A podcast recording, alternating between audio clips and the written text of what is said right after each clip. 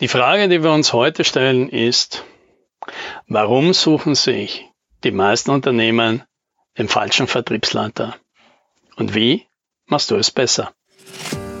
Hallo und herzlich willkommen beim Podcast 10 Minuten Umsatzsprung. Mein Name ist Alex Rammelmeier und gemeinsam finden wir Antworten auf die schwierigsten Fragen im B2B-Marketing und Verkauf.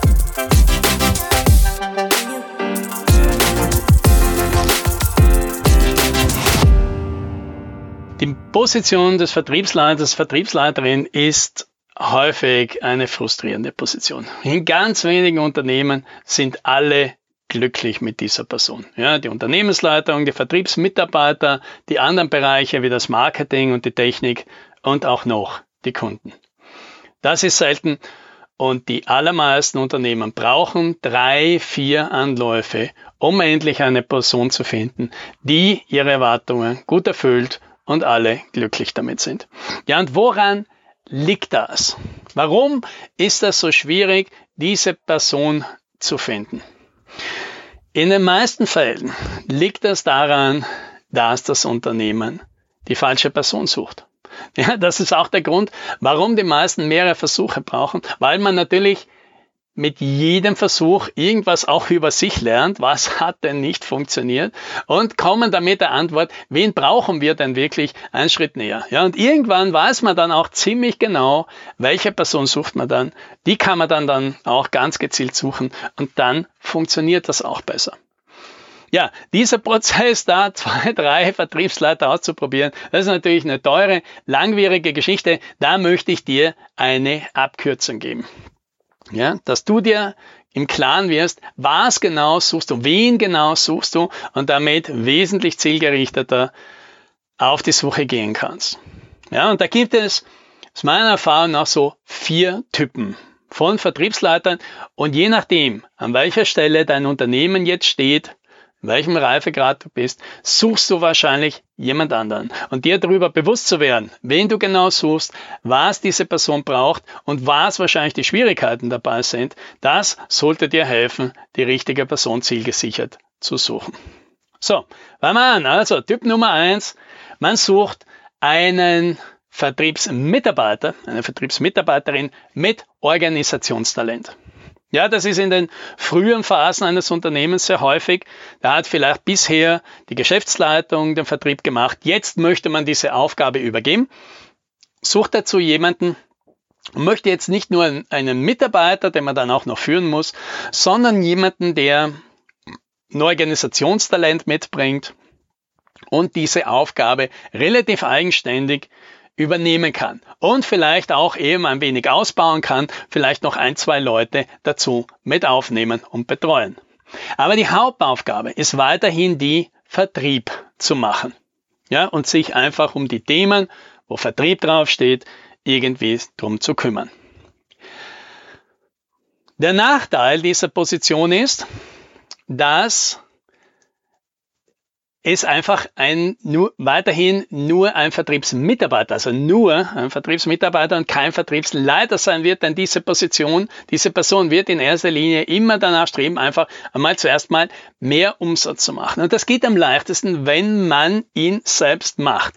Also das heißt, wenn diese Person auch zusätzliche Mitarbeiter aufnimmt, dann wird sie diese Person wahrscheinlich so auswählen, dass sie ihr gut zuarbeiten ja, das, ich sage jetzt einmal, Wasserträger. Ja, also Leute, die einem Arbeiten abnehmen, die man selber nicht mehr machen kann oder zu denen man nicht mehr kommt oder die Aufgaben, die einem lästig sind oder die Kunden, die man selber nicht mehr betreuen will oder die einem zu klein sind, um die sollen sich die anderen kümmern und die leitet man dann auch ziemlich direkt an. Und das hat natürlich den Vorteil, das ist relativ einfach, das skaliert in, in den ersten Phasen auch noch ganz gut aber stößt dann schnell an Grenzen und diese Grenzen, die wird man dann kaum noch los, denn am Ende des Tages ist das ganze System durch eine Person begrenzt. Ja, da gibt es einen klaren Flaschenhals und damit auch eine große Abhängigkeit von dieser Person. So, der nächste Schritt wäre also jetzt Vertriebsleiter Nummer zwei, das ist der Teamleiter.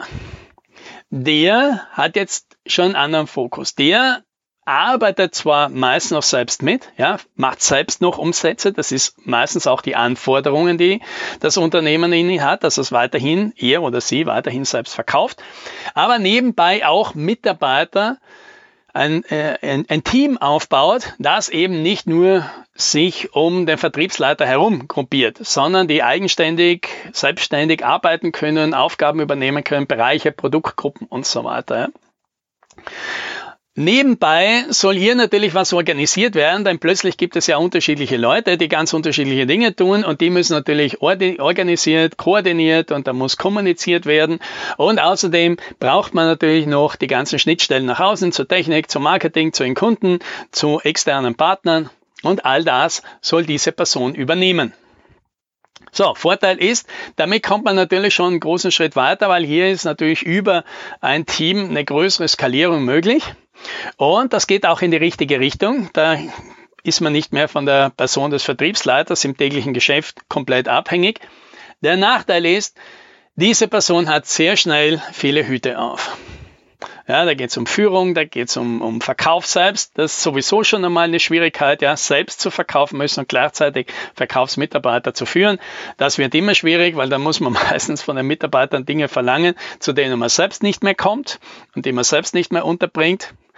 Äh, dann kommt eben noch der ganze organisatorische Kram dazu und dann kommt eben noch die Koordination dazu und die Beziehungspflege und so weiter. Und man merkt schon, diese Person hat viel zu viel auf dem Teller, tanzt auf viel zu vielen Hochzeiten. Es ist praktisch nicht möglich, hier nicht manche Bereiche komplett unter den Tisch fallen zu lassen und gar nicht adressieren zu können, weil es einfach nicht in die Zeit passt, weil es einfach nicht zu den Talenten passt. Ja, also klassische Fußposition klingt in der, in der Theorie gut, in der Praxis ist das meistens ziemlich schwierig aufrechtzuerhalten.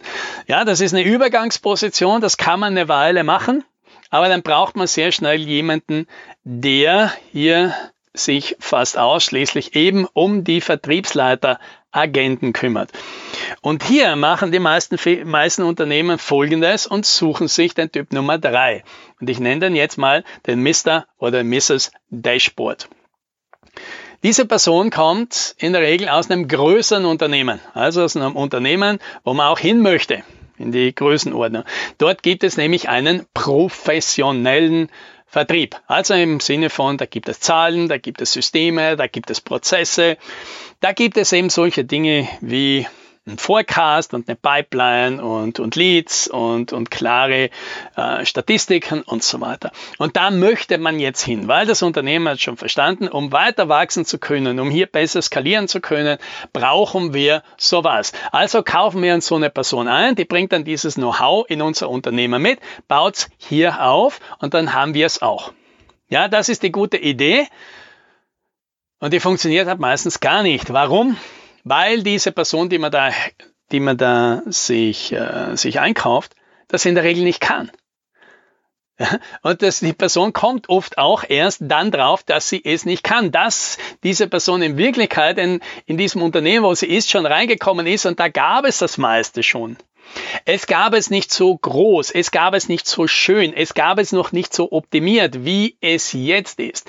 Aber es gab das schon. Und das ist nämlich der ganz große Unterschied. So ein Vertriebssystem aufzubauen, seine Umgebung aufzubauen und eine zu betreiben, verbessern, vergrößern, das sind völlig unterschiedliche Aufgaben. Da braucht es völlig unterschiedliche Talente und völlig andere Personen dazu. Und genau das ist dann der Punkt. Man holt sich diese Person und die kann in dem Unternehmen, das, in, der, in das er oder sie jetzt kommt, nicht arbeiten, weil einfach ganz viele der Voraussetzungen fehlen und die jetzt auch nicht einfach geschaffen werden können. Ja, da ist die Aufbauarbeit notwendig und die kommt man jetzt drauf, die hat man noch nie gemacht, weiß man auch gar nicht, wie es geht. Denn dazu braucht es Typ Nummer 4, den Pionier. Der Pionier ist eben genau die Person, die aus einem Vertrieb, der jetzt schon existiert, aber meistens relativ unkoordiniert. Der organisiert sich einfach von Tag zu Tag, von Projekt zu Projekt, von Kunde zu Kunde. Und jetzt möchte man dahin kommen, dass es eben alle diese Dinge gibt. Ja, eine Pipeline und strukturierte Leads gewinnen und klare Zahlen und einen Forecast, der was hergibt. Also wenn der Chef im April fragt, wie viel Umsatz werden wir im November machen, dann kriegt er eine Antwort, die auch hält. All diese Dinge möchte man jetzt und das muss aufgebaut werden. Und das ist eine schwierige Aufgabe.